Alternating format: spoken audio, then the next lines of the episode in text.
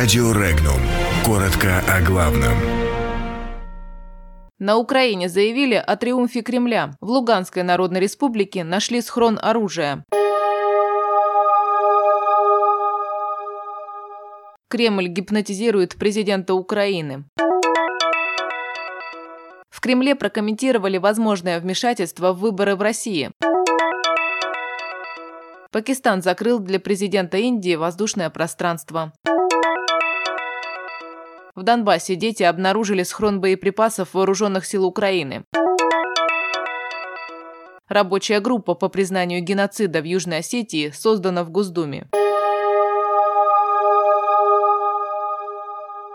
Сейчас в российско-украинских отношениях происходит настоящий и грандиозный реванш Кремля, заявил украинский политолог Андрей Акара, комментируя состоявшийся обмен между Москвой и Киевом, удерживаемыми лицами и перспективы дальнейшего урегулирования конфликта в Донбассе. Эксперт подчеркивает, что российская сторона удачно воспользовалась пересменкой власти на Украине, временной невменяемостью и непрофессиональностью нового политического режима и еще вполне понятными амбициями Зеленского. Он отметил, что критическое отличие Зеленского от Порошенко в том, что с экс-президентом Украины диалог априори был невозможен, а нынешнего главу страны вовлекают в многоуровневый диалог с Кремлем. Но поскольку этим диалогом управляет Кремль, а не президент Украины, результат, скорее всего, будет в пользу Кремля.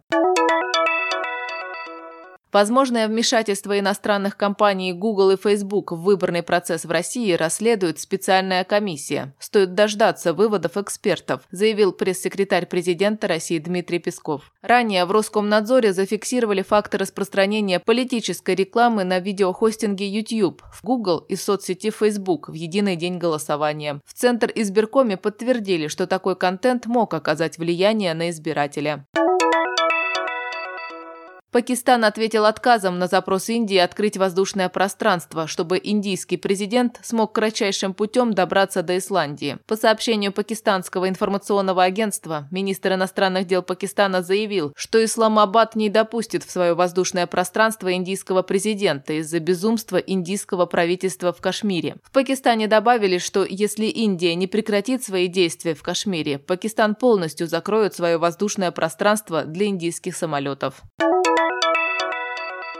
В населенном пункте Троицкое в заброшенном доме дети случайно нашли тайник с боеприпасами, заявил официальный представитель пресс-службы народной милиции Луганской Народной Республики Иван Филиппоненко. Сотрудниками полиции, прибывшими на место происшествия, было обнаружено и изъято 20 килограммов пластида, 30 магазинов с патронами, 60 гранат. Также обнаружено и обезврежено три установленных на растяжках гранаты. Как отметил Филиппоненко, в ходе разбирательства выяснилось, что боеприпасы принадлежат 3-й роте 30-й отдельной механизированной бригады Вооруженных сил Украины.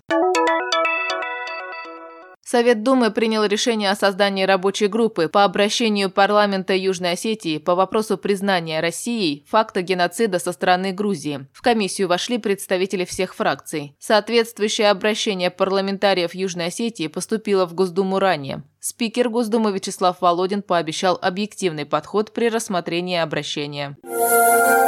Подробности читайте на сайте Regnum.ru.